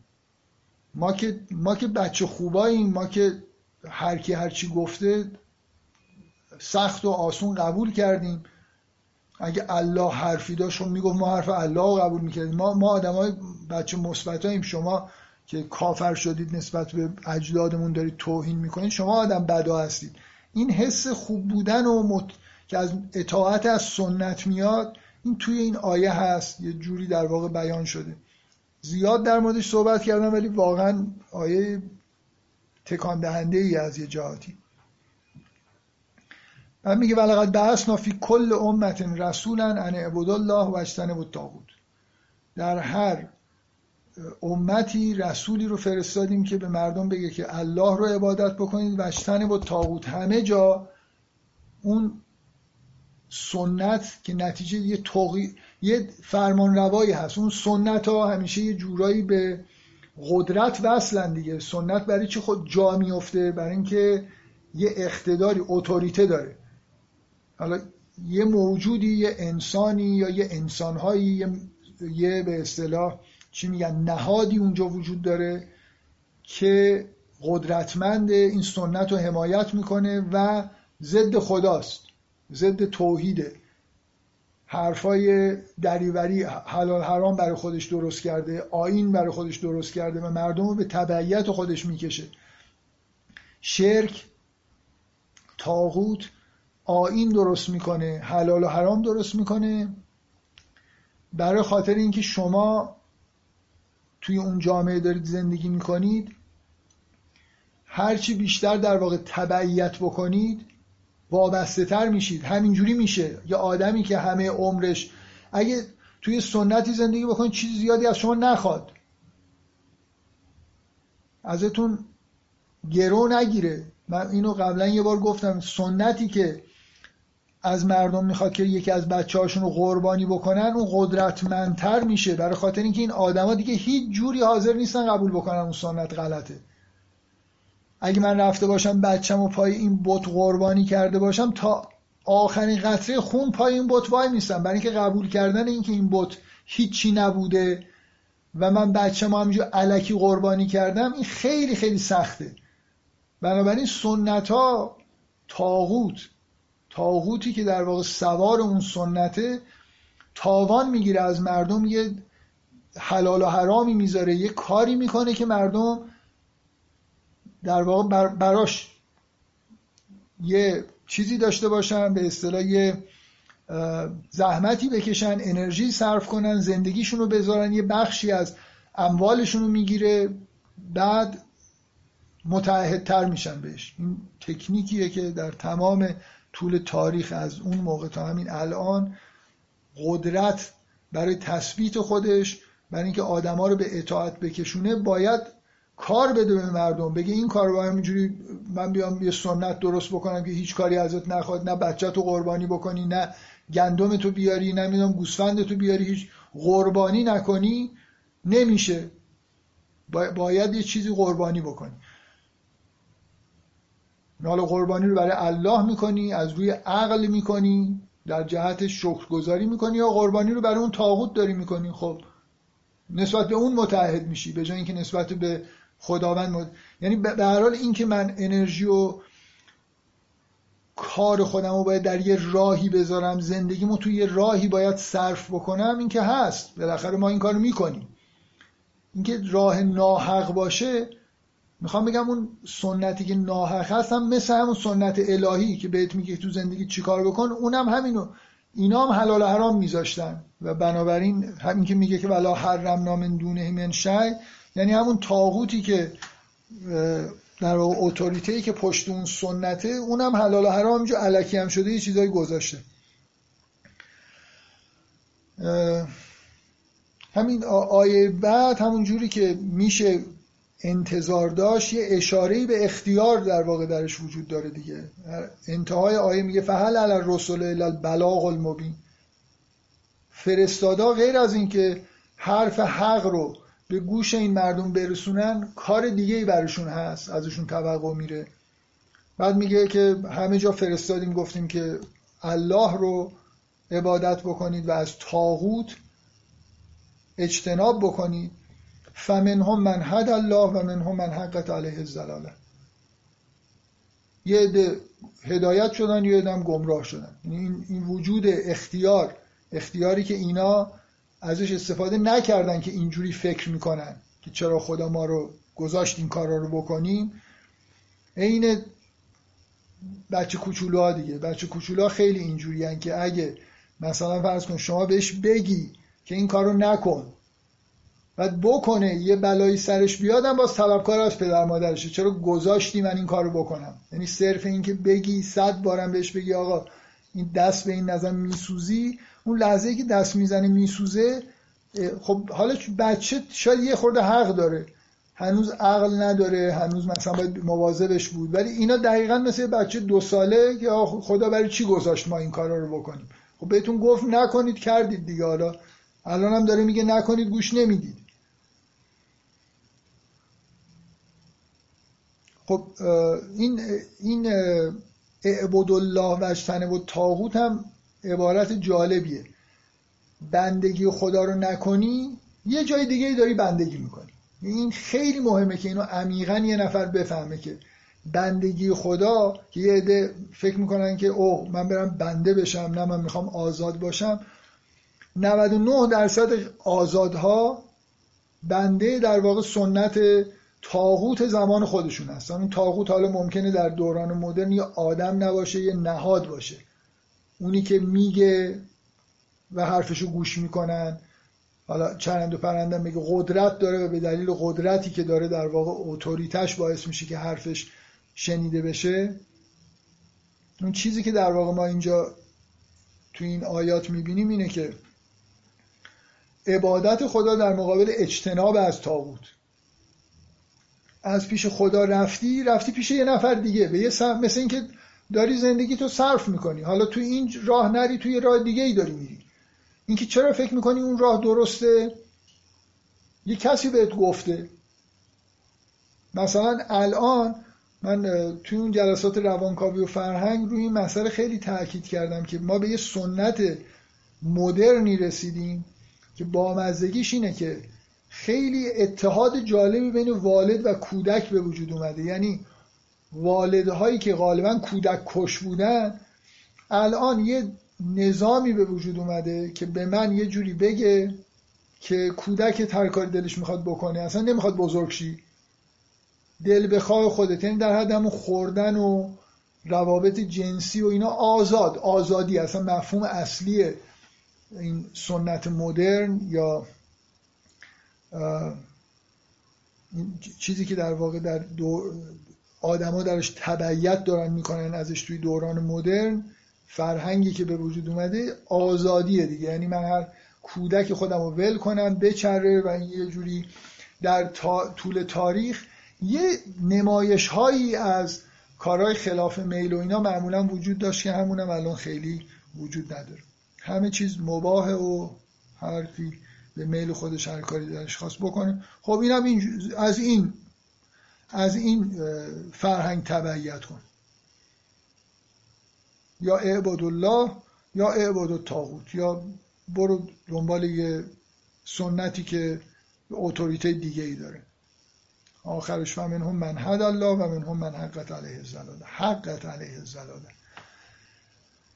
خب منطبق با محتوای این سوره که می‌دونیم باید یه چند تا از این آیه ها ببینیم. فسیرو فل ارز فنظرو کیف کان عاقبت المکذبین. من دفعه قبل گفتم که یه راه اینه که آدم وقتی که یه محتوایی برای یه سوره به نظرش می‌رسه جو دیگه سوره رو یه مدت نگاه نکنید یه کاری که میشه کرد اینه که فکر کنید اگه بخواید این محتوا رو بگید چه چیزایی توش میارید توی این سوره.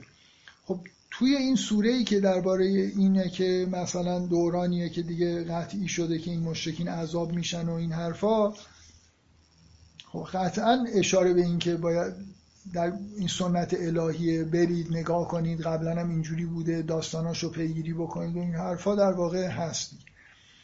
بعد این آیات سی و هفت و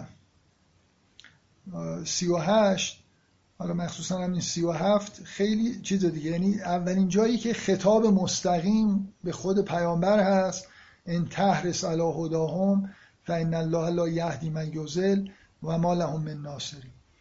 این حس پیامبر که همیشه شما این آخر سوره رو نگاه کنید میگه که هر جایی که حرف مثل همون که حضرت ابراهیم وقتی که ملائکه اومدن که قوم لوط رو مجازات بکنن. میگه که ابراهیم مجادله می‌کرد. و یه جوری مثل اینکه باز می‌خواست فرصت بگیره. خب خیلی از پیامبران این حالت رو داشتن. دیگه پیامبر ما در حد این حالت رو داره. یعنی حالت رعفت و رحمتی نسبت به همین مشرکین داره که میل داره اینا هدایت بشن عذاب نشن. نه تو این دنیا نه تو اون دنیا. این چیزی که در قرآن بارها و بارها اومده خیلی وقتا با حالت اتاب که اینقدر مثلا غصه نخور لعلک باخ اون نفسکه که خودتون مثلا هلاک بکنی برای خاطر اینکه اینا هدایت نمیشن و ایمان نمیارن. اینجا وقتی که میگه این تحرس علی هداهم آخر سوره رو نگاه کنید میگه واسبر و ما صبر که الا بالله ولا تحزن علیهم. ولا تکو فی زیغ مما کنید تحزن علیهم یعنی اینکه غمگین نباش براشون. اینو بالاخره یه بلایی سرشون میاد دیگه. من یادم یه بار نقل کردم که یه داستانی هست حالا روایتی که می‌خوره به حضرت رسول با این اطلاعاتی که ما از قرآن در موردش داریم که بعد از جنگ بدر وقتی کشته ها رو اونا عقب نشینی کرده بودن و مسلمان هم کشته رو در یه چاهی فکر می‌کنم دفن کرده بودن. فکر کنم داستان اینجوریه که قبل از اینکه خاک بریزن و دفن بشن پیامبر با اینا خلوت کرد با این کشته و یه جمله هایی مثلا نقل شده که پیامبر خطاب به اینا گفت که مثلا نگفتم دیدید حالا چی شد مثلا؟ دیدید حالا رفتید اونور دیدید که حق با من بود. این حس این که اینا میمیرن بالاخره میرن اون دنیا عذاب میشن و خب پیامبر اطرافیان خودش و همه مردم دوست داره و مدام این حالت حزن و اینا هست. اینجا یه آیه یه دفعه این مجادله قطع میشه با یه خطابی به پیامبر که این تحرس علی هداهم فان الله لا یهدی من یضل و ما لهم من ناصر و اقسموا بالله جهد ایمانهم. بیشترین تا جایی که می‌شد قسم های شدید خوردن که لا یبعث الله من خیلی خیلی بامزه است دیگه نمی‌دونم. بامزه و نگران کننده و اقسمو بالله جهد ایمانهم لا یبعث الله من یموت. اقسمو بالله به الله. قسم خوردن. بالاترین قسم های خودشون که الله هیچ مرده ای رو زنده نمی‌کنه. این مثل همون حالتی که میگم این نابا من باز یه داستانی اینو اصلا یه دو کلمه نوشتم یادم بمونه. یادمه که یه دانشجویی که حالا با من خیلی روابط صمیمانه ای داشت به من گفت که یکی از دوستاش که بحث درباره مسائل دینی و کاملا ایتیست بود و به هیچی اعتقاد نداشت. یه بار گفت بحث امام زمان بود. گفت برگشت به من گفت که مثلا حسین به خدا قسم برای من راحت تر قبول بکنم که از این کوچه که داریم الان میپیچیم یه غوله نمی‌دونم دیو بیشاخ و دومی اونجا باشه به من حمله بکنه تا اینکه قبول بکنم که امام زمانی هست. این حالت نابا یعنی ببینید این حالت اساطیر الاولین شما یه چیزی که وقتی به هر چیز غیبی و غیر عادی از قیامت گرفته تا معجزاتی که نقل میشه تا اینکه یه نفر مثلا فرض کنید عمر طولانی کرده یه نفر غای همه این چیزهایی که خلاف عادته توی یه کتگوری برای اینجور آدما هست. و چیزی که منو یاد این ماجرا انداخت این می‌گفت قسم می‌خورد. می‌گفت که در این حد برای من غیر قابل باوره که من راحت تر قبول می‌کنم که نمی‌دونم حالا یه چیز خندهداری گفته بود. من یادم نیست که مثلا یه دیو سفید یه چیز علکی مثل دقیقا من اساتیری گفته بود که همین الان پشت اینجا که میپیچیم اونجا به من حمله بکنه این چیزه. این برای من باورپذیرتره تا این حرفی که می‌زنی که مثلا یه امام زمانی هست. به هر حال این آیه که میگه که اینا چجوری ممکنه یه نفر اینقدر به اطمینان احساس اطمینان بکنه از یه چیزی که واقعیه که اون نیست. جهد به قسم می‌خورن که یه همچین چیزی نمی هم مسئله اینجا ببینید بیشتر به نظر من دیگه اون نخواستن و قلوب هم منکره نیست. اینجا مسئله اینه که نمی‌تونن یه همچین چیزی رو تو ذهن خودشون بیارن. تصور بکنن. یه چیزی که خلاف عادته. دیده نشده. قابل دیدن نیست. این که من میمیرم بعدا دوباره زنده میشم. این از افسانه هم چیز تره. مثلا از اساطیر الاولین هم یه قدم اونورتره. قسم می‌خورن که الله همچین کاری رو نمی‌کنه. بلا وعدن علیه حقا ولکن اکثر الناس لا یعلمون. اکثر الناس لا یعلمون. فکر نکنید. الان آمار بگیرید مثلا ایتیستا در اقلیت باشن اکثر الناس یعلمونن. همیشه اکثر لا یعلمونن. ممکنه بگن ممکنه ولی واقعا اینکه علم داشته باشن بفهمن. به اصطلاح علما وجدان کرده باشن درک بکنن اکثر مردم. برای اینکه اکثر مردم از نوع انعام و بلهم ازل و اینکه از شناختی تو مراحل پایینن حسی هن و کسی که تو اون مراحل گیر بکنه نمی‌تونه نمی‌تونه این چیزها رو در واقع واقعا علم پیدا بکنه بهشون باور واقعی پیدا بکنه بهشون. لیبین لهم الذی یختلفون فیه و لیعلم الذین کفروا انهم کانوا کاذبین. اینکه خداوند بحث رو انجام میده و این کسایی که و اختلاف جایی که اختلاف وجود داشته حالا این اختلاف بین ادیان یا ادیان و مشرکین تبیین میشه و اونجا کافران می‌دونن می‌فهمن که کاذب بودن اشتباه می‌کردن. عقاید غلط داشتن. خب انما قولنا لشیء اذا اردناه ان نقول له کن فیکون. من یه دونه آیه رو با اجازهتون در موردش خیلی صحبت نکنم ولی بعدا برمیگردیم. این آیه ای که بارها دیدید تو این سوره اهمیت داره. میگه که خداوند قول خداوند اینجوری که وقتی به یه چیزی میگه که کن فیکون. وقتی گفته میشه که باش می‌شود بعد اون آیه مهاجرت میاد که پیش زمینه در واقع اینه که اینجا این امر الهی که اومده ارتباط داره به این خروج مؤمنین از مکه رفتنشون تو مدینه و اون چیزی که در واقع عذابی که نازل میشه اینجا دیگه از آسمان نیست. توسط خود مؤمنین این چیزی که در قرآن روش به سراحت مثلا مثل سوره انفال اینجا تاکید میشه که به دست شماست که در واقع عذاب نازل میشه در آینده. اینجا مقدماتش توی همین سوره ای که ابتداعا داره حرف از این می‌زنی که وقت عذابشون قطعی شده این میاد. هنوز وقت داریم. بذارید من این 272 رو یه مقدار در مورد این آیه 43 و 44ش بحث بکنم. میگه که و ما ارسلنا من قبل که الا رجالا نوحی الیهم. فاسالوا اهل الذکر ان کنتم لا تعلم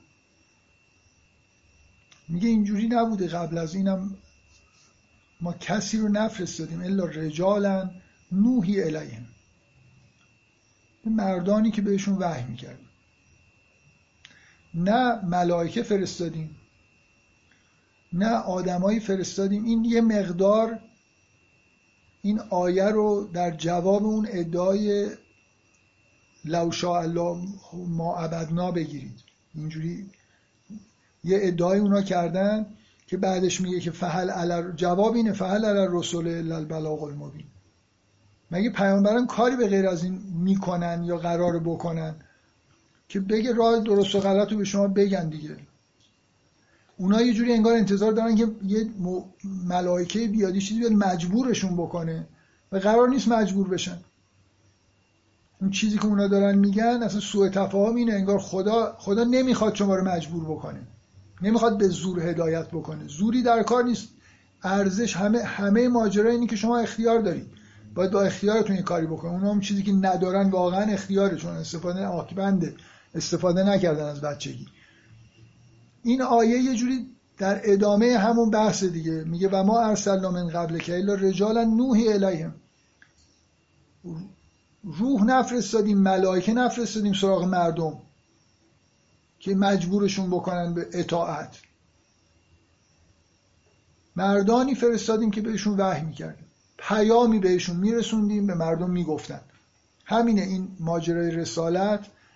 پیامبران کاری که انجام میدن اینه که پیام خودشون حالا اینکه خود این پیام یا کارهایی که می‌کردن کنارش یه حالت معجزه آسایی داشت. خب در مورد پیامبر خود اصل این وحیه خود پیامی که آثار معجزه آسا داره. در مورد پیامبران گذشتم یه معجزاتی ممکن بود در موردشون به اصطلاح بیناتی با خودشون آورده باشن. فسالو اهل از ذکر این کنتم لا تعلمون. از اهل از ذکر اینجا خیلی چیز پیچیده نباید بهش نگاه کرد. ببینید بعدش میگه که بالبینات و زبر و انزلنا الیک ذکر جای, جای می‌دونید که یکی از اسامی قرآن ذکره. به این دلیل از این جهت که هم که یادآوری می‌کنه هم حقایقی که در درون ما هست رو یادآوری می‌کنه هم یه چیزایی از تاریخ رو یادآوری می‌کنه. مثلا ذکر و رحمت رب که عبده زکریا و از کرفل کتاب مریم. خیلی از داستان ها با واژه ذکر شروع میشه. بخش هایی از تاریخ گذشته در قرآن ذکر میشه. همونطور که حقایقی که در درون ما هست ذکر میشه. قرآن یادآوریه. یکی از اسامی قرآن ذکر از ذکر. میگه و انزلنا الیک از ذکر جای ذکر بذارید کتاب. و انزلنا الیک کتاب لتبین للناس ما نزل الیهم. اونم اونجا هم بذارید اهل کتاب و ما ارسلنا من قبل که الا رجالا نوحی الیهم فاسالو اهل کتاب منتها اینجا چون به اون جنبه یادآوری اینکه چیزهایی از تاریخ در این کتاب ها آمده اصرار هست یعنی نکته اونه چون کتاب بیشتر اون قسمت احکام و اینا ممکنه به ذهن آدم بیاد به جای واژه کتاب ذکر اومده ولی اهل از ذکر همون اهل کتابن. حالا بعضیا میگن دانشمندان اهل کتاب. خب طبیعی آدم بخواد بره از اهل کتاب بپرسه از عوامش نمی‌پرسه از کسایی که آشنای به کتاب هستن و متن رو می‌دونن و پیام رو در واقع خوب بلدن از اونا می‌پرسن این معنی آیه همینه چیز عجیب و غریبی اینجا به نظرم نیست. فصل و اهل ذکر این کنتم لا تعلمون. اگه خودتون نمی‌دونید برید از این آدمایی که در رجا پیامبران گذشته رو قبول دارن و داستاناشو می‌دونن از اونا بپرسید. هیچ پیامبری نیومده هدایت زورکی انجام بده. بالبینات و زبر با بینات اومدن و با کتاب ها و انزلنا الیک ذکر لتبین للناس ما نزل الیهم ولعلهم یتفکرون. بر تو هم کتاب رو نازل کردیم ذکر رو نازل کردیم لتبین للناس ما نزل الیهم. برای اینکه برای مردم اون چیزی که براشون نازل میشه رو تبیین بکنیم. بذارید من ترجمه علامه تبا رو بگم که ترجمه خوبیه و بحث نکنم زیاد در مورد این آیه. تا دلتون بخواد اطراف این دوتا آیه بحث شده و حرفای عجیب و غریب وجود داره. من فعلا فکر می‌کنم تو این سوره معلومه که این آیات اینجا چی کار دارن می‌کنن. ادامه همون بحث الا البلاغ المبین رو با تفصیل دارن بیان می‌کنن بنابراین هیچ چیز عجیب و غریبی توشون نباید بگردیم پیدا بکنیم. علامه میگه که این فرق بین انزال و تنزیل اینکه انزال اینه که یک باره مثلا انا انزلناه فی لیلت القدر یعنی این حقیقت قرآن بر قلب پیامبر یک باره نازل شد مثل اینکه اون شهودی که تو کل قرآن اون علمی که در واقع پیامبر در کل قرآن قرار بیان بشه رو یک باره انگار دریافت کرد. نه اینکه واژه ها رو معنی رو. یعنی در روح پیامبر همه اون معانی بلندی که در قرآن هست انگار به صورت مثل یه حسی مثل یه حالت الهامی در یک شب نازل شد. بعد و انزلنا ببخشید. و انزلنا الیک از ذکر یعنی قرآن رو برات نازل کردیم انزال کردیم لتبین للناس و نزل الیهم. برای اینکه بعدا برای مردم اون چیزی که تنزیل میشه یعنی به تدریج به صورت کلام میاد اینو براشون تبیین بکن. این ترجمه ای که علامه تبا در واقع می‌کنه. ولعلهم یتفکرون. بعد از این باز دوباره این چیزی که من فکر می‌کنم هر کسی اون محتوای اون تئوری اصلی رو فهمیده باشه این نکته ای که اینجا در, در داره گفته میشه رو به خوبی به ذهنش می‌رسه که باید یه همچین چیزایی تو این سوره ببینه. این که اگه قرار مثلا فرض کنید حرف از اینی که عذابی قرار نازل بشه این که عذاب چه خواهد بود؟ چجوری ممکنه؟ سه تا گزینه اینجا این که خداوند می‌تونه این کارو بکنه می‌تونه این کارو بکنه یا می‌تونه این کارو بکنه گفته شده که من همون جلسه اول دوم گفتم که یه خورده کسی این آیاتو بخونه احتمالا احساسش این میشه که همون که تو آیه 47 سومی میاد قرار اتفاق بیفته که همون هم اتفاق افتاد به معنی میگه افهمن الذین مکروا السیئات ان یخسف الله بهم الارض او یاتیهم العذاب من حیث لا یشعرون. مثل امتهای قبل مثلا زلزله بیاد زمین اینا رو بخوره نمی‌دونم از آسمان چیزی رو سرشون بریزه. یه همچین آیا ایمن هستن که همچین بلایی سرشون نیاد؟ او یأخذهم علا ببخشید او یأخذهم فی تقلبهم فما هم به معجزین. همینطور که دارن زندگی روزمرهشون میرن یه ناگهان اینا رو بگیریم. حالا قبض روح بکنیم بازی بلایی سرشون بیاد. او هم علا تخوفن یا کم کم به تدریج مثلا یه چیزای ترسناکی پیش بیاد که حالت عذاب داشته باشه. فین ربکم لرؤوف الرحیم.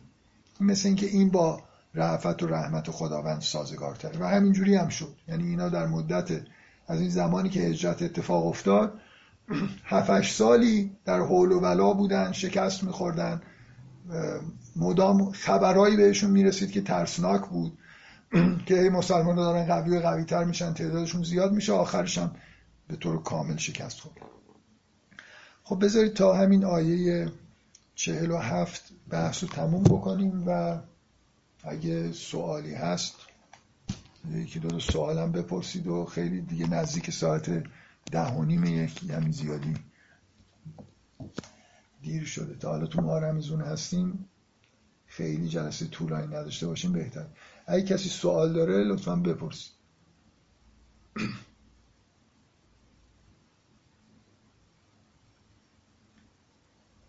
خب هیچ کس سوال بسیار خوب. پس انشالله تا جلسه آینده جلسه آینده که باز روز یک شنبه شب که نمیشه شب 23 بنابراین احتمالا شاید دوشنبه دیگه. حالا توی گروه بس اعلام می‌کنیم که جلسه بعد کی باشه. خیلی ممنون. فعلا خدا